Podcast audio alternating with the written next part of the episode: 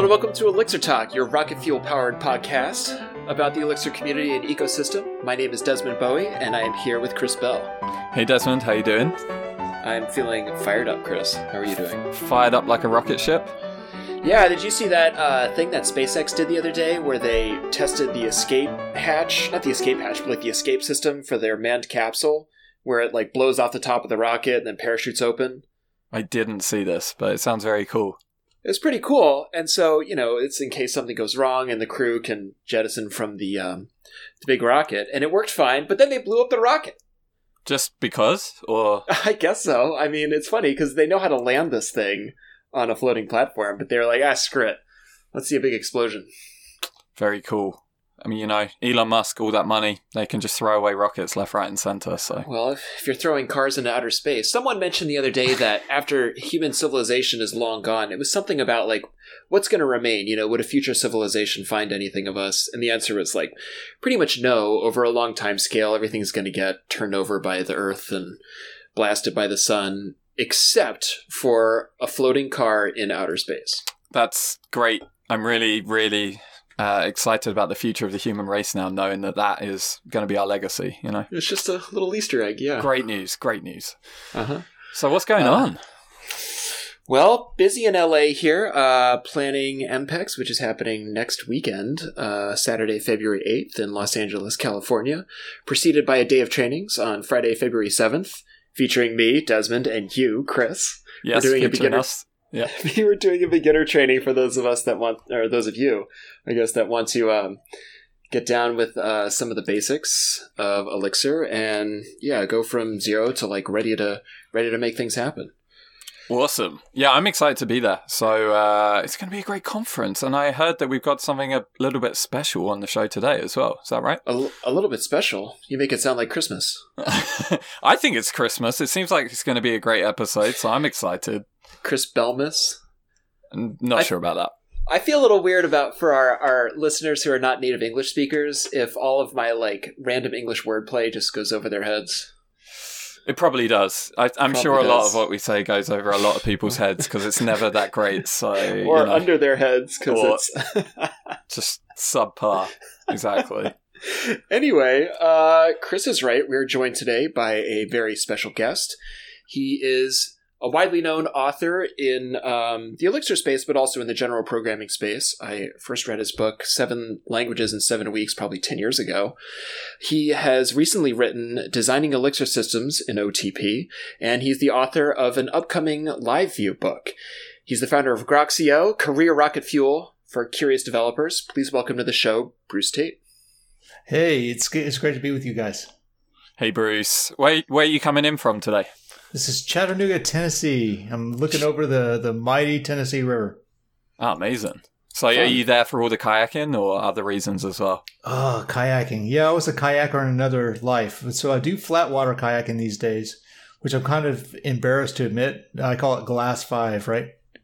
Nice. So, what kind of boring things can you do to hurt yourself in a kayak? Very well, you cool. can paddle too hard, right? You can. Um, my my kayak though is a Hobie Mirage powered kayak, which means that you power it with your feet. They're like these little seal flippers that are Oh, whoa. amazingly efficient. How is that different from a paddle boat?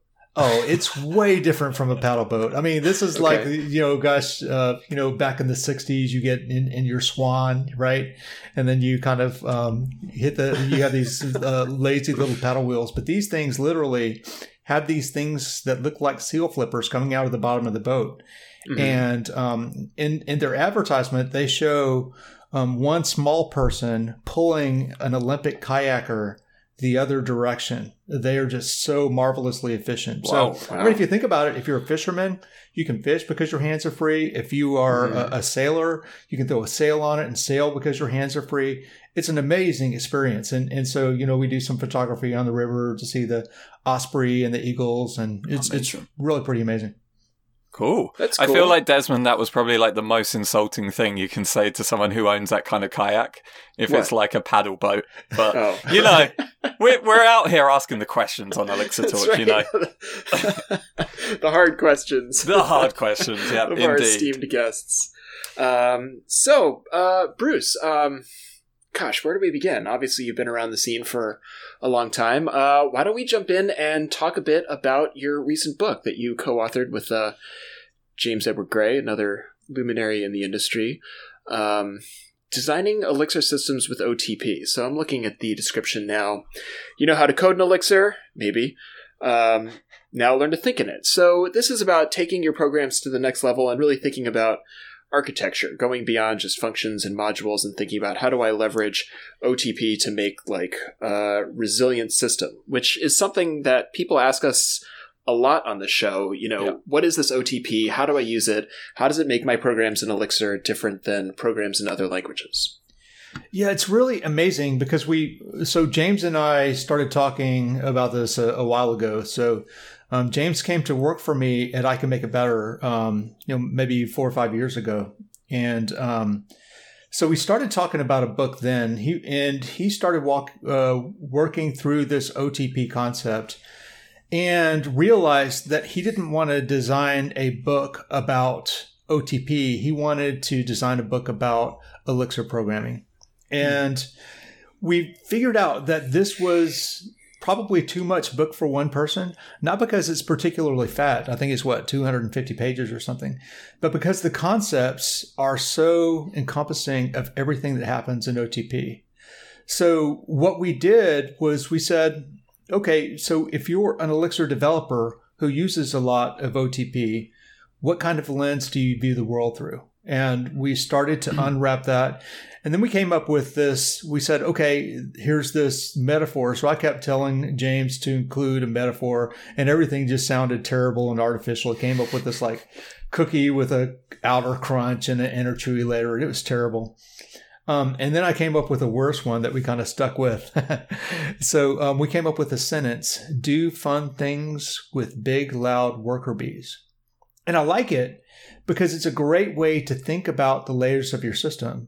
Do fun things is data functions tests, and big, loud worker bees is boundaries and life cycles and workers. And when you think in those kinds of terms, not every system has all of those layers, but there's something important about each one of them. And they each have a profound impact on what we do. You know, for example, you know, there's this this boundary layer, and everything on one side of the boundary layer is in pipeland, and everything on the other side of the boundary layer is in with land right? So those are the the constructs that we use.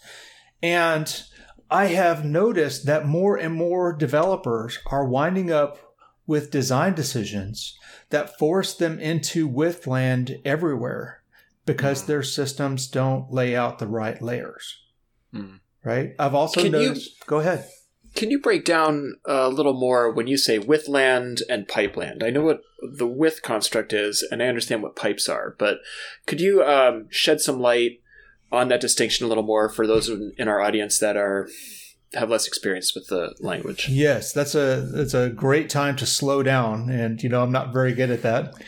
But um, so when you have layers and software layers in the system, very often, whether you're dealing with OTP or not, like right now, I'm dealing with I'm writing a Tetris game with some high school students, and these are freshmen and sophomores. And we've gotten pretty far into this. We're coding live view, and somebody noticed, hey, wait a minute, when I press the right key too many times, the the tetromino goes off the screen to the left or to the right. And they said, well, what do we do here? We have all this beautiful code with pipes, and if we check error conditions everywhere, we're going to have all of this if then else. And then hmm. someone else might step up and they might say, hey, instead of if then else, why don't we use with? And so with is this construct that deals with failure well, but it it doesn't compose as beautifully. So what you do is you have this part of the system where you say, hey, beyond this layer, everything is pure and everything is clean. And on the other side of this layer, we're allowed to introduce some uncertainty. And so this tends to be the OTP layer, um, the OTP boundary layer, where you where you expose your API in an OTP system, in a live view system, in a Phoenix channel system, in a Scenic system. And on the other side of that, after you scrub the data, everything is clean. So, you know, this is this is a situation where after thinking about the right layers in the right way, we our, our code starting to get started to get better and we knew that we had something in the book. Mm. Interesting. Is it possible to put all of that with layer in one layer? I mean, I've worked on applications where maybe you have a with layer at, say, the API boundary, but Right. then further down, you have more validations. Like, do, can you have those clean layers? Yes, so I am of the mind that more layers is good.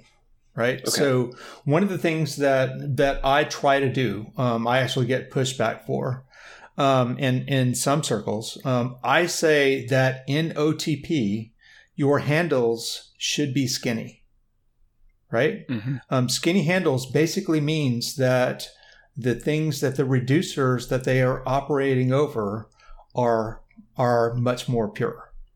So Mhm. basically, if you have um, really skinny handlers, you can break out the validation and the data cleaning into separate functions, and you can Right. break out the pure functions. So that's that's one thing, one way that you can have um, layers that are unnecessarily complicated, right? So if everything is for, forced to deal with width, you lose the beautiful composition that you get in Elixir piping. And actually, it was one of the concepts that drew Dave Thomas to Elixir in the first place, right? Right. He wanted, if you even look at the title in his book, um, I think it's something like something pragmatic fun, functional pragmatic fun, right? Yeah. And um, that's true. So, so Jose wasn't imagining the pipe character as something that was um, that was a main operator in Elixir, and you can actually see that from from the ordering of the operations, right? So Mhm. you know you have to have your parentheses for things to pipe correctly, and and if we can been imagining the system um, in that way from the very beginning, it would have been quite different. But you know, one of the nice things that you get with multiple people in the community is they look at everything with with a with a different lens. And Dave looked at this and said, "Hey, this composition is beautiful." And I know as a teacher that I can take perhaps object oriented developers that have latched on to their composition techniques and I can take some of those techniques away, but now I have something to give them.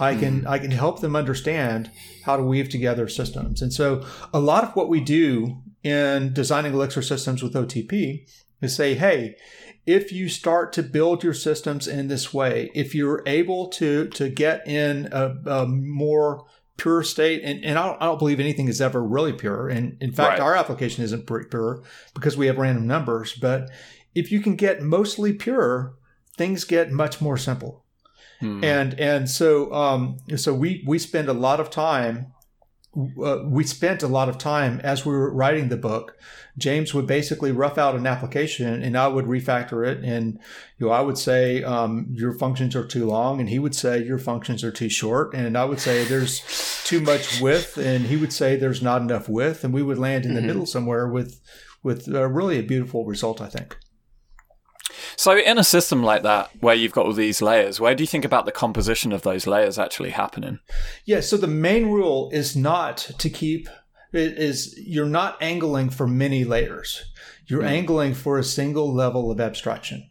Mhm. Right? So you don't want to wind up in a place like I'm building this this um, Tetris system with the high school kids, right? So one of the things that I could do is say, okay, my level of abstraction is I am moving a brick, right? Mhm. A, a tetromino of four four blocks. And so as I move those four blocks, one of the things I can do is to rotate it. So one thing that that could come out of that is I could have some big hairy rotate function that moves all these individual points around. Right. Instead, what we do is say, okay, instead of dealing with a square, which is, you know, zero to 20, we're going to deal with a single point on a four by four grid, right? We're going to build our tetromino there. And then we're going to translate that tetromino's shape at some point. So at one layer, the live view is saying, my job is to move that whole tetromino s- structure, one to the left, one to the right, down, or to change one attribute, the rotation from zero to 90 to 180 to 270 and back to zero. And then there's a whole nother layer that's a module. I actually have one for point, where we move mm-hmm. something right one, move it left one, move it down, we rotate a point, we reflect a point. Um, and we also do kind of the, the geometry primitives. We, we mirror, um, we transpose. And then basically we can then think in terms of piping. So like, for example, to rotate 90 degrees, you take a point and you re- reflect it um, uh, horizontally, and then yep. you transpose it. So you flip the X and Y, and that gives you a rotation of 90 degrees. And so when I show on a piece of graph paper, hey, this is what reflecting looks like, and this is what transpose looks like. Mm-hmm. You know, we're mm-hmm. basically mirroring over this horizontal axis, and now we're mirroring over this diagonal axis. Then what we're doing, this thing is a pipe. Um, right. And so I have that inter- internal pipe, and then on top of that, there's a layer that that's the moving the brick, and then on top of that, there's the layer that checks to see that that data is clean, right? So I haven't mm. rotated into another point. I haven't moved right off the screen or moved down off the screen. I haven't collided with the bottom, and then on top of that layer, there's a layer that is um, live view that is actually calling these reducers through the you know the messy APIs and not the clean ones.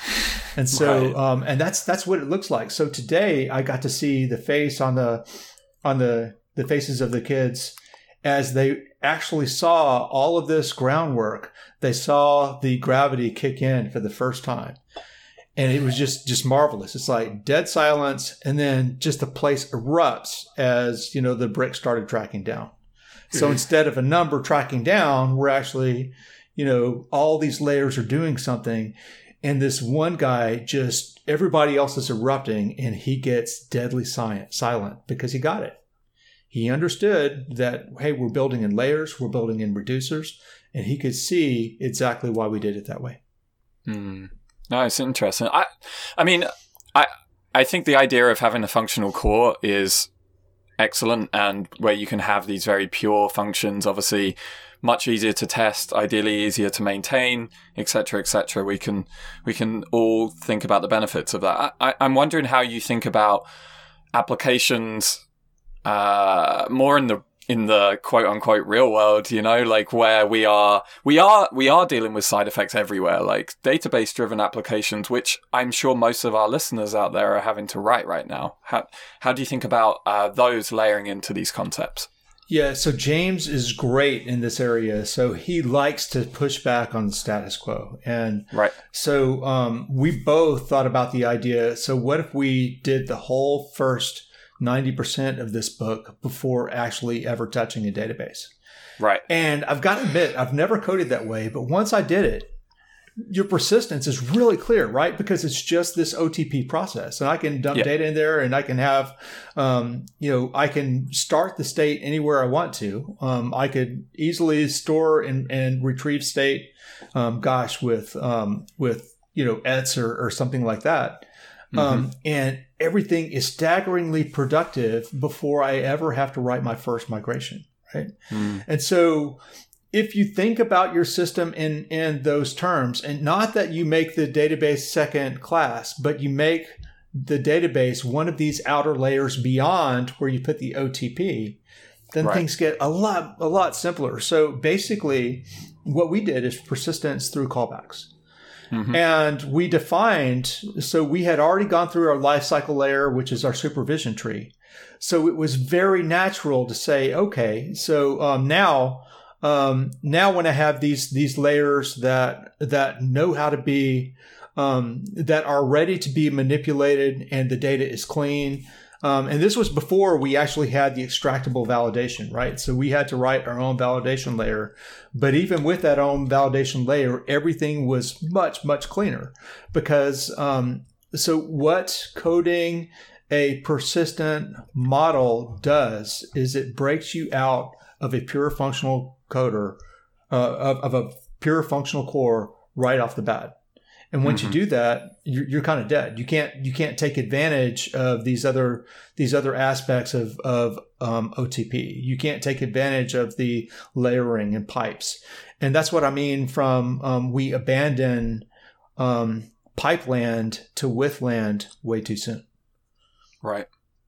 No, I, I get that. I, I, think was it James who wrote the blog post about um, the virtues of not throwing away the state of the world on every request and having to reload it as well. I'm, I'm guessing some of these ideas kind of came in here. Yeah, Um, yeah. And by that, I mean he was advocating for more stateful kind of HTTP effectively, right? Right, right, right, and and it makes sense. So, um, so Chris McCord gave a brilliant keynote. Um, I guess it was maybe this past year, where he talks about the atomic trash can and talks about how hard the trash can has to work Yeah.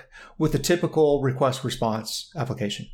hmm And I, I think that that's definitely true. I think that probably if we look at making a live page more efficient, that's where we need to be as as an industry um, more than anything else. Hmm. I, I mean, we've been there before, though, as well, right? And I think you gave a really good talk at uh, one of the was it the first EMPEX? I think about like the, The pendulum, pendulum, swing. yeah, and- yeah, yeah. yeah. I remember it well. Yeah, um, and I think like this, this to me smells like one of those examples of we had very stateful requests with with some other systems in the past, and I.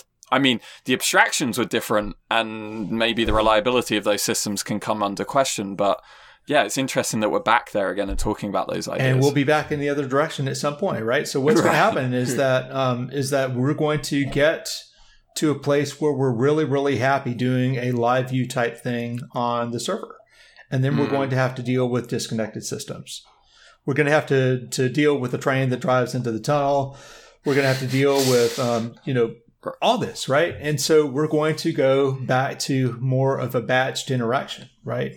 or I don't know, maybe it's space travel, right, or uh, under underwater travel. I don't know, but something is going to push us back in the other direction.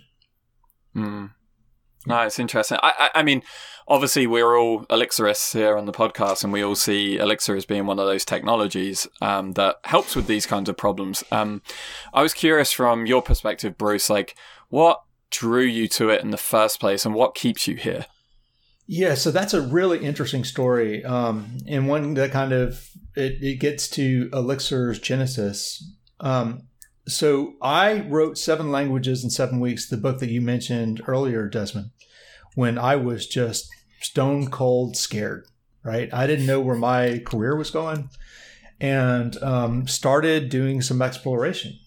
And as I did that, I started seeing some things that I didn't like about object oriented systems. I started really thinking about what the future was and um, was really looking for, at that point, where I was going to take these this, this kind of core set of customers that was starting to grow. And um, so I, I basically was in Ruby because it was very quick to get a startup established. And that was a business that I was in. And, um, you know, I, I don't think I ever had a, a startup fail for technical reasons. And I think that Right. probably most people are in that boat. And Ruby is incredibly efficient in in that space. But there are some times I, I knew that if if I had um, a startup like really succeed, none of them were going to succeed against the, um, in the dimension that I initially imagined. Right. So this kind of stack that everybody was doing, not just Ruby, but also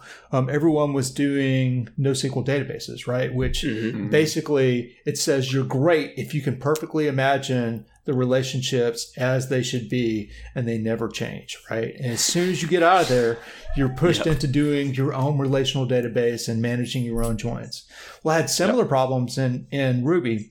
And so I was traveling to, to Europe at some point. Um, so this was 2012, and I think that um, that seven languages in seven weeks was um, was 2010. Um, so this is 2012, and um, I am going to see a language that for the first time clicked for me from a functional perspective. Like I really liked Clojure, but as Mhm. a dyslexic, the uh, you know the prefix notation and the parentheses just blow me up. They just Right. completely destroy me. Um, so I, I couldn't ever get enough traction, uh, mental traction to make that work. Um, liked Haskell a, a lot. Um, couldn't find work in Haskell. Um, I liked. Um, I didn't really. Scala didn't really work for me because it seemed like you know I was always in one world or the other one, or trying to Right. like rely on a foundation that I wasn't really sure of. Um, Erlang looked great, but um, you know, it wasn't far enough along. There wasn't enough adoption at the time. But I saw in Elixir the the Ruby syntax that that really um, gave me a head start. I saw the the features in Erlang that I liked. I, I, saw the macro feature, and macros, though they're not used very often, they are huge in the evolution of Elixir because they allow the language to be developed in a much more rapid, much more clean, hygienic way. Mm-hmm. So I basically stalked Jose across the pond, was walking up to him with this kind of ratty manuscript um, of Dave's book. And, um, you know, so he, he gives this brilliant talk, as they all are, and walk up to him and said, Hey, hey, hey I'm could, could, book, right? and, and he just turns around and walks off. And I said, Oh my gosh, I've completely blown it. And he, he walks, he walks up back with this dog-eared, completely shredded copy of Seven Languages in Seven Weeks. And said, I know who you are, Bruce, right? And kind of the smooth Jose um, you know, accent that, that only he can do. And um, you know, we become we, we became fast friends at that time, and I asked him what he needed to make Elixir successful. He said, I need two things. Um, I don't know quite what to do with Dynamo, which was the web server that he was going to work on, that he was mm. working on. It wasn't quite right. Um, you know, I was talking to a guy named Evan Miller that had a um, a framework called Chicago Boss in Erlang. Um, and was going to try to make something happen with that. Well, Evan decided to go be a digital nomad and work on his statistics packages. Um, and so he needed to figure that out, and I needed to figure that out too for Elixir to be viable. And he said, I also can't lose Eric Meadows-Jones. Right. And so we hired him. Right. So we said, you know, my, my boss said, so what's this Elixir thing? And I said, it's, it's our next language. He said, what database are you going to use? I said, don't worry, we'll build it. He said, okay, well, at least it has a good web server store. And I shook my head. He just walked out of the room. Right. and, you know, it's kind of tr- trusted me to have it. Um, and so to solve the, um, the web server problem, um, you know, we, and I say we, I mean, you know, I watched Jose crank out an inordinate amount of code um, to build a web server kit plug, mm-hmm. right? So, um, right. and that's that's kind of the concept that we had. So we said um, to make Elixir work, we need a web server. To get a web server, we have to find somebody that's not in the community right now that can go do it. So we basically went fishing for Chris McCord, and we caught him with Plug. Nice. Yeah. Wait, you caught him with what? With plug. plug. With plug. Yeah. Oh, plug, plug. Yeah, got it. Yeah. So that was our web server kit. And, you know the. So yeah, I mean, Chris is absolutely brilliant. Um, one of the smartest. He's also one of the kindest men that I know. Right. Um, he just um, really is a you know a deeply good man with um, you know that that is super smart too. Mm. Mm-hmm. So, I mean, that was eight years ago now, right? I think you were saying 2012, 20, was it? So at this time, we were probably we were probably about to get to 2013. So yeah. 13. So okay. when I approached yeah, say the first time, yeah. it was um, 20, 2012, maybe 2011, right. 2012. It was right after Seven Languages. So it's probably 2011, and um, so um, gosh before elixir um, 1.0 right? And definitely before right. phoenix and um, definitely before the first version of ecto. Mm-hmm. Um, you know we were we were starting to use it. And um, you know of course at that time i had eric to help me. Um, we tried to make a go of it in mongodb terrible idea. And when james came in he tried to talk us out of that successfully. And we moved everything to postgres. So, I mean, what what keeps you here though? What keeps you in the community after all this time? What keeps you in the language? And what keeps you like? It seems like you're teaching newcomers Elixir from the get go. So, I wonder if you could talk a bit about that as well. Yes. so Groxio is basically a company. So, I mean, I won't say that I that Bruce Tate launched Elixir or even had like a, a big role in it. Um, I did have something to do with um, with the the growth of the community, right? As a as a publisher, I've put my hands on probably had a big role in um, most of the bigger books in the community. I've written a couple of them right. with um, you know adopting Elixir, programming Phoenix, designing Elixir systems, OTP, um, seven languages, which had something to do with it. Um, the first um, or the second Elixir book with Dave Thomas having the first in seven more languages. Mm-hmm. Um, but I haven't really set a um, a social legacy, and I think that that's something that we should all think about. Um, mm-hmm. And so there was a there was a point. I was at a conference. I'm not going to say where it was or anything because I really respect the um, the conference scene in um, you know around around um, you know in, in the shows that I've gone to but there were a whole lot of people there, and um, there were three people that were either um, non-white or female, and that really bothered me pretty deeply. And right. so Groxio actually exists uh, for me to be able to spend more time at that, you know. And so I call that. I call the company. We we set a tagline um, this week. It's career rocket fuel for curious developers with the idea that um, that that to really succeed in your career, you have to get out of the daily grind.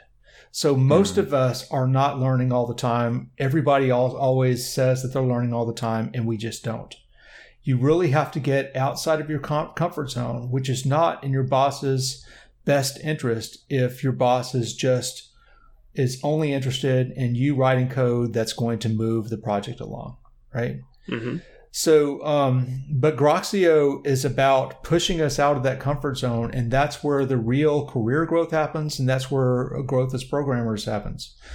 Um, and then as I started writing the content for Groxio, I noticed a couple of things. The first thing was that was that Elixir's pipes and pure functions are a marvelous way to teach problem solving.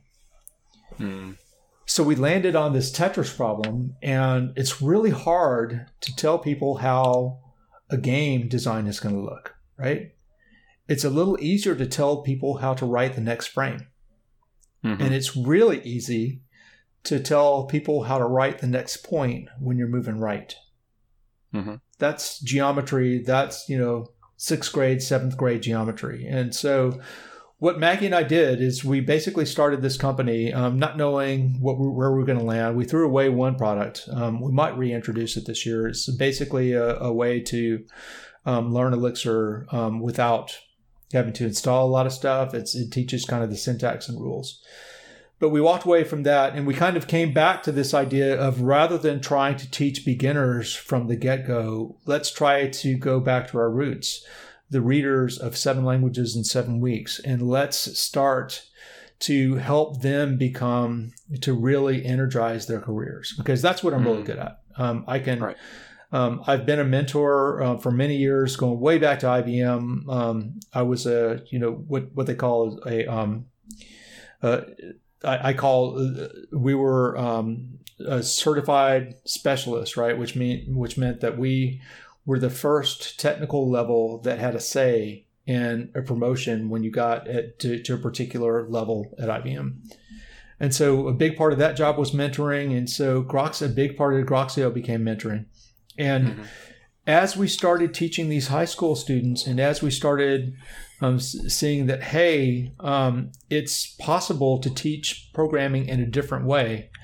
Um, it's easy to, to teach things as a series of transformations, and um, and with some guidance, they could build some strikingly complicated things. Um, we started to dream a little bigger, and so we established a coding club in in a Tennessee high school, which is a great. It's a difficult thing, right? Right. Um, and it's a club because we're basically after school, after the curriculum, you know, there are no controls over club curriculum. Mm-hmm. So we can mm-hmm. teach whatever we want to. And so we've done this for the first year, and um, we're doing this in partnership with a local company, um, Blue Cross Blue Shield. Mm-hmm. And um, they they're sending um, they're starting to kind of catch on to what's happening there. They have a big um, a big effort in the greater um, in the greater area. Um, but we started noticing all these things and then we said we're not dreaming big enough so um, we said what we can do is mentor women and minority programmers in chattanooga and have people that maybe they know some some they probably know some math and science or they have a little bit of experience but they don't have object oriented experience at all right? Right. And we could catch some people up that haven't participated because to come around to functional programming, everybody has to unlearn the old stuff to learn the new stuff. Right. Right. So I want to um, sort of take off on on that because we think a lot about what do we what do people need to learn more on this podcast? What Yeah. what what skills people up? And you've been around the community for a while. I think you've seen like generations kind of come in and get involved, and it feels like there's a ceiling. Uh, it feels like there's a ceiling of understanding OTP and how to build your applications like with this, and then what's next. And there's a talk at EMPEX this year about how it's time to embrace Erlang. And Mhm. maybe that's the next step. But it seems like not a lot of people, you know, continue along that growth ladder up to some of the higher rungs. So why do you think that is? And uh, what can we what can we do about it? Okay, so that's that's a couple of questions. Um, so this is the the the market that designing Elixir systems and OTP is squarely aimed at. Right. So um, I believe that we need to be teaching layering and design and reducers. We need to be hammering that home, right? So I just did, I just released a video series. Um, if your users want to find it, it's grox.io slash series slash quad, meaning quad block, which is like Tetris, right? hmm Um, and you know, one of the comments on the Elixir forum is there's not much live view in there, and there's not right because the hard parts about OTP are not OTP, right? It's pretty easy to change a state and you know throw in um, ever changing state, right? It's a lot harder to think about the layers in the system and solve the problems in um, in a way um, that that allows me to call one reducer after the next, right? And so um, we do some pretty extreme things like we even break down, we have the module names for the pure functions are um, tetromino. We call it maybe a brick or a block, right? Mhm. Um, that's the four blocks. And that has like a shape, a location, rotation, reflection. There's a point, and that point can be moved right, moved left, moved down, um, mirrored, transposed, and rotated. And then there's points, right? And it's weird to have those filed like a point file and a points file. But the reason that we do it is that so now everything in that points file has points arguments. And you can Hmm. use those as reducers throughout the whole system. And when people see that, they're able to break through, right? So I think that with the problems that we have in breaking through, um, it's not that they hit OTP and have to stop, or they hit Phoenix and have to stop, or they hit any of these areas and have to stop. It's that their their designs underneath are not structured in the right way to survive the collision with OTP or Phoenix Hmm. Right? Especially since we're teaching from the very, very early stages, abandon the pure functional layer with persistence from the very beginning. And that's a mistake. Hmm. I'll get burned to the ground for saying that also. it's all good. We can have controversial opinions here. We've had Dave Thomas on the show before, so you know. Um, so a lot of this sounds a lot of this sounds familiar then, right? So well, he's Yeah. he's further than I am on you know, he's, he's probably more extreme than I am on the components end, but the idea that um, that we lock into persistence way too early with our tooling, with our designs, with our teaching, um, and it's not the right way to do things. hmm. That's interesting. Yeah, it could it can be difficult to break out of that concept because a lot of us came from Ruby and Rails, and that's not the whole community, but we, you know, we're naive to ignore that that legacy exists in our uh-huh. community, and we came up with model view controller and that kind of mm-hmm. paradigm. And I think Phoenix contexts were one attempt to break out of that, but I don't think they were opinionated enough to really drive in like this goes here, that goes there Right? and people would you know ask questions well what does go in the context and what am i allowed Right. to put here and you know why is context singular or plural and that's a dependency thing right so the the context and that's another another place that i could i could um, you know throw some controversial comments out there but i won't Um, oh, why not? Oh, why not? So Yeah, do basically, it. Designing wanna. Elixir systems and OTP says that there are four ways to manage dependencies, and Mm-hmm. um, you know, w- the, our community is pretty heavy in um, either context or umbrellas. But there's Mm-hmm. also Git dependencies, and there's also using um, Poncho projects, which I think is a marvelous way to path dependencies, right? And Poncho projects. Mm.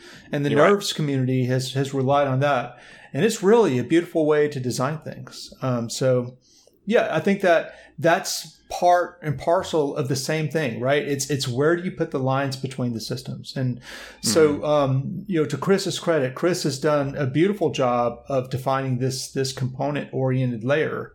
Um, And also a beautiful job in defining beautiful levels of isolation in the pub sub and and things like that. Um, and also, so what Chris does probably better than anybody else in the industry is understand the difference between, um, or understand where to draw the line between infrastructure and program, and how to build that line in a way that um, that that basically keeps things separated and keeps things extensible.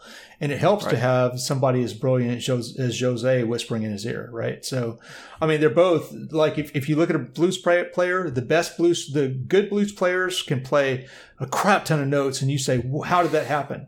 The best blues players, the BB Kings, they know what not notes not to play. There's air, there's silence, and Mhm. that's that's what Chris and Jose are really really good at. Plus, plus they're you know two of the best men I know. Yeah, that's a subtle point about uh, creating the void and knowing what not to play.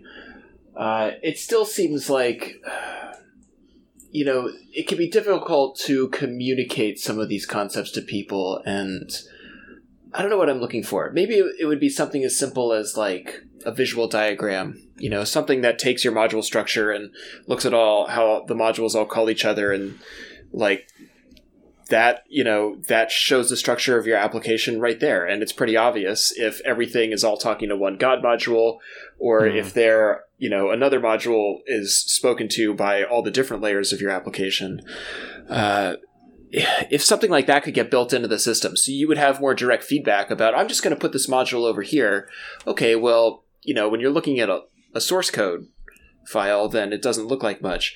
But if you had some other kind of feedback that said, aha, you're doing something that maybe you don't want to do, you're starting to walk down a funny path, that could be that could be helpful. Yeah, there's a code visualization um, that that I've seen before. There was a, a 20 minute talk. I can't remember exactly the name of it, but it was at um, the Code Elixir in London, um, Right. where I gave a talk, and um, it basically showed it was uh, module dependency diagrams, and what you wanted was a lot of coherence up to a point, and then um, you wanted you know basically many child modules talking to one module, and then that um, that one module, the the God module, talking to other ones. But those those dependency um, those those kinds of tools um, aren't talked about and used enough.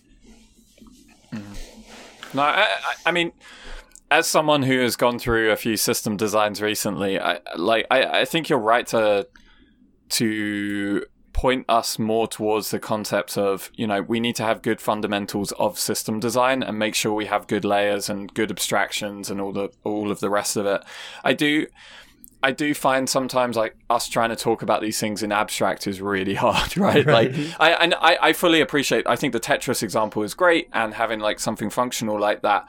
Um, and I'm really I haven't uh, dug into the book yet, so I'm I'm hoping to read that over the next like month or so. But I, I definitely feel like as a community we need some more examples of things where it's like you know going from zero to a full system and showing how it's working, so we can dig into that and actually understand it all together. Yeah, yeah, that stuff is really, really hard to do in whatever form. So, part of what Yeah. part of what um, I'm excited about in Groxio is that um, we're doing like a, um, a mixed media.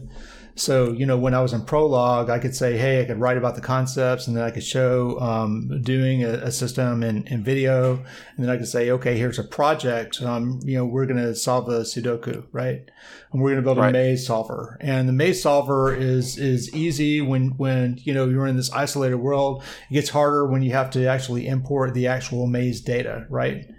Um, And I think that things are similar in the Elixir world as well. So I can't I can't wait to apply some of these techniques to you know the live the live view course that we're delivering um, later this year.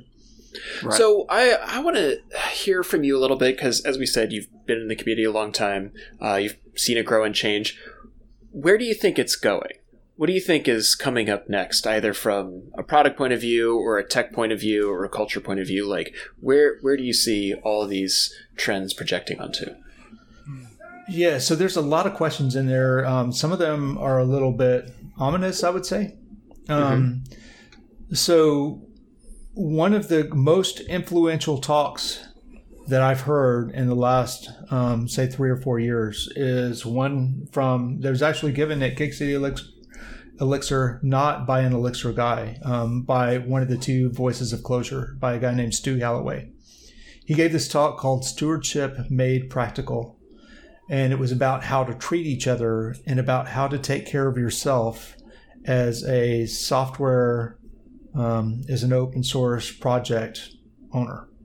Mm-hmm. And um, you know, I had some private conversations with Stu, and um, you know, he's a really good friend, um, great man. Um, and he says that they are saying, um, you know, they're having to have more conversations about conversations in the Clojure space. Mm. And um, I see a lot of that happening in Elixir. I see a lot of um, kind of um, people who have burnt important people in this community community um, who are maybe not skillful skillful communi- communicators and have burned bridges and um, and then kind of being um, you know really kind of cast off maybe mm-hmm. Um, so we're going to have to learn how to talk to each other and we're going to have to learn how to disagree civilly um, mm-hmm. so culturally um, you probably noticed in, in in my talks for the last year um, that was the season that I was in, right? So I gave a talk called The River. So where I wasn't actually talking about um, this problem from other people's perspectives, but I was making my own observations. Um, and I gave a couple of versions of it. Um, one at Lone Star Elixir, um, and another one at um, in Code Elixir London. so that's that's one thing. on on a brighter note, I think that one of the most brilliant talks that I've seen was um, Jose's keynote a couple of years ago, where he said Elixir is done. Yeah, um, yep. that was a signal to the rest of the industry. Um, you know what? I gave my my river talk. One of the one of the punchlines was there was a kind of an image of a river, but a river where the track had changed, right? And there mm-hmm. was this horseshoe that was no longer part of the river anymore, right? Mm-hmm. And a dead town attached to that horseshoe, right? And that's everybody's fear that they're going to be left behind. Um, but that's a lot less of a fear when um, when we've kind of set the course. You know, we've we've set the river the riverbed. Um, you know, we've we've solidified it in one direction you can so, come back to the language a few years later and yeah, it's not yeah, a wholly different yeah. language or you know things can change um, things can change but the things that are likely to change are, are likely to be outside of the core language mm-hmm. so um, so i think that um, we ought to look for um, we ought to look for changes you know we've seen um, some some really big things happening in um, in scenic and in nerves. I think the nerves is is really growing up. Um, seeing right. Justin move to to very possible, I think, is a really good move for him. Um, mm-hmm. So he's moving from a from a company that used Nerves to a company that will be driving Nerves adoption in very possible. And and by the way, Emily Maxey um, is a wonderful executive. She's a marketing um, a marketing woman um, and and a good friend. But I, I'm I'm grateful that that Justin has has found that um, that kind of mentorship um, in, mm. in somebody I respect so much. So I look for big things out of nerves. Um, I, um, you know, as a as someone who is watching the conference scene, um, I really, really love what you guys are doing at EMPEX and um, in paying close attention to um, to what the community looks like, right? Not just um, you know, I mentioned tutoring um, women and minorities and mentoring them. not just that, but the breadth of the opinions, right? So to have um, to have some controversial opinions and things that maybe you don't even agree with. Um, but to do that in such a um, in such a civil way is is really really big for us, um, and also to have, frankly, um, a a um, speaker panel that's that's not you know the the the um, you know a bunch of white guys. It's it's really really mm. important for absolutely for us to grow in a way that um, that takes advantage of the whole community, right? And yeah, yeah, I just want to second that. Like that's something that from the beginning of EMPEX, we felt incredibly strongly about trying to promote is more diversity in the community. Um, I, like we all know that that can be difficult at times, and uh, I, but I think it's probably the most worthwhile cause for us as as a community as well. Like, and as conference organizers, making sure we're investing in that and. Uh, yeah, I'm, I, I really appreciate the fact that you're saying that EMPEX is doing well there as well, Bruce. So, as someone else who is also involved in a couple of conferences, it's it's great to hear. So, and I know you've got a conference kind of coming up pretty soon as well, right? Yeah, we have. So we have Lone Star Elixir. So Jim Freeze has run that for a number of years and gave that to Maggie and I. I think that he had originally um, decided to to kind of mothball the conference um, but he, we invited him to come see what we were doing at Gig City Elixir, and he was um, so excited about it. He he um, let us run that one too.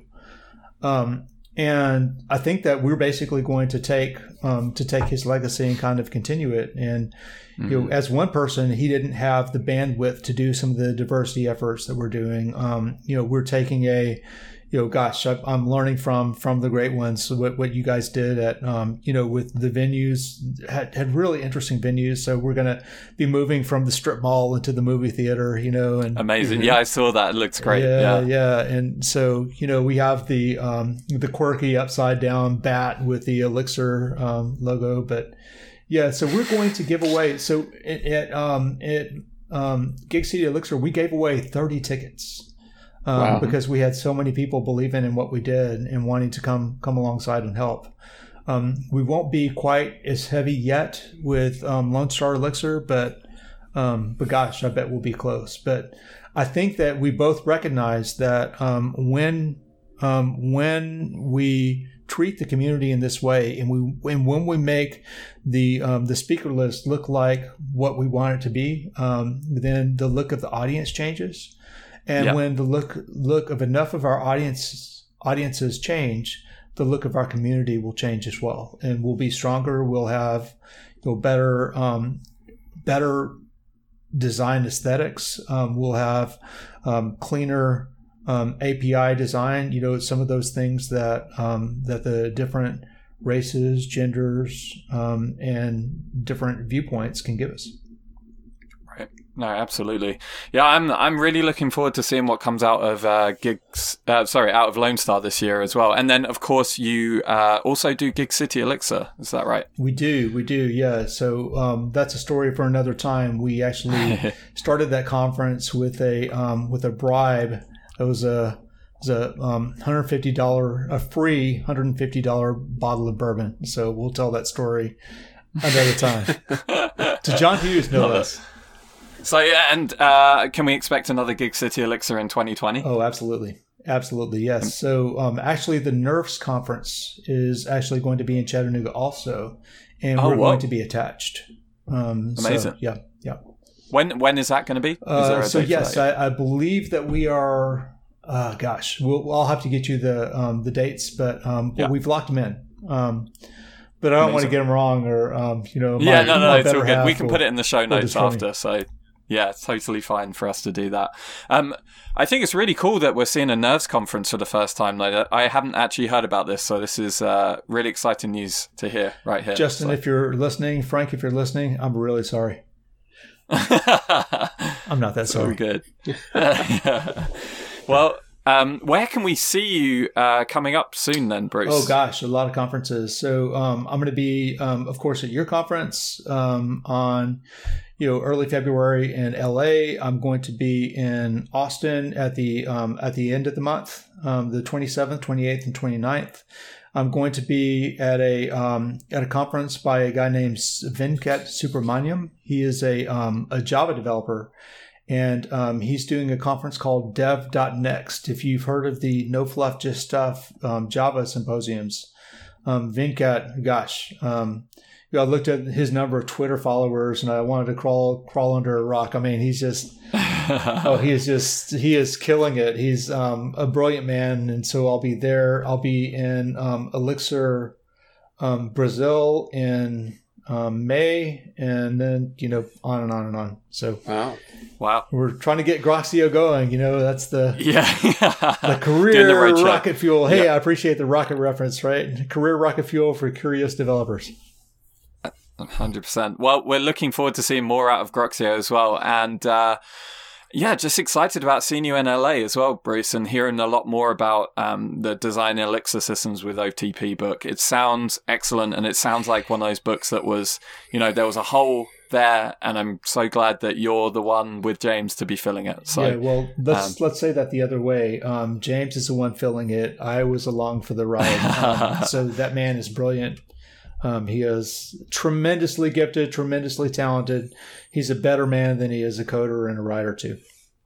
Amazing. Well, um, thank you so much for joining us on the show here today, Bruce. Um, just want to say thank you for all your community efforts and contributions as well. Um, really, really happy to hear about all of the things that you're doing to push the community forward and um, and what you have done in the past. So, thanks so much, and thanks for telling your story here today as well. Desmond, Chris, it has been a real honor to be with you here. Thanks.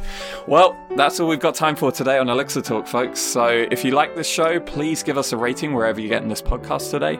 Um, and if you want to get in touch with us, you can do that at twitter.com forward slash Elixir Talk. Um, and as always, I've been Chris Bell. I'm still Desmond Bouie. I'm still Bruce Tate. and keep, keep elixirin. elixirin.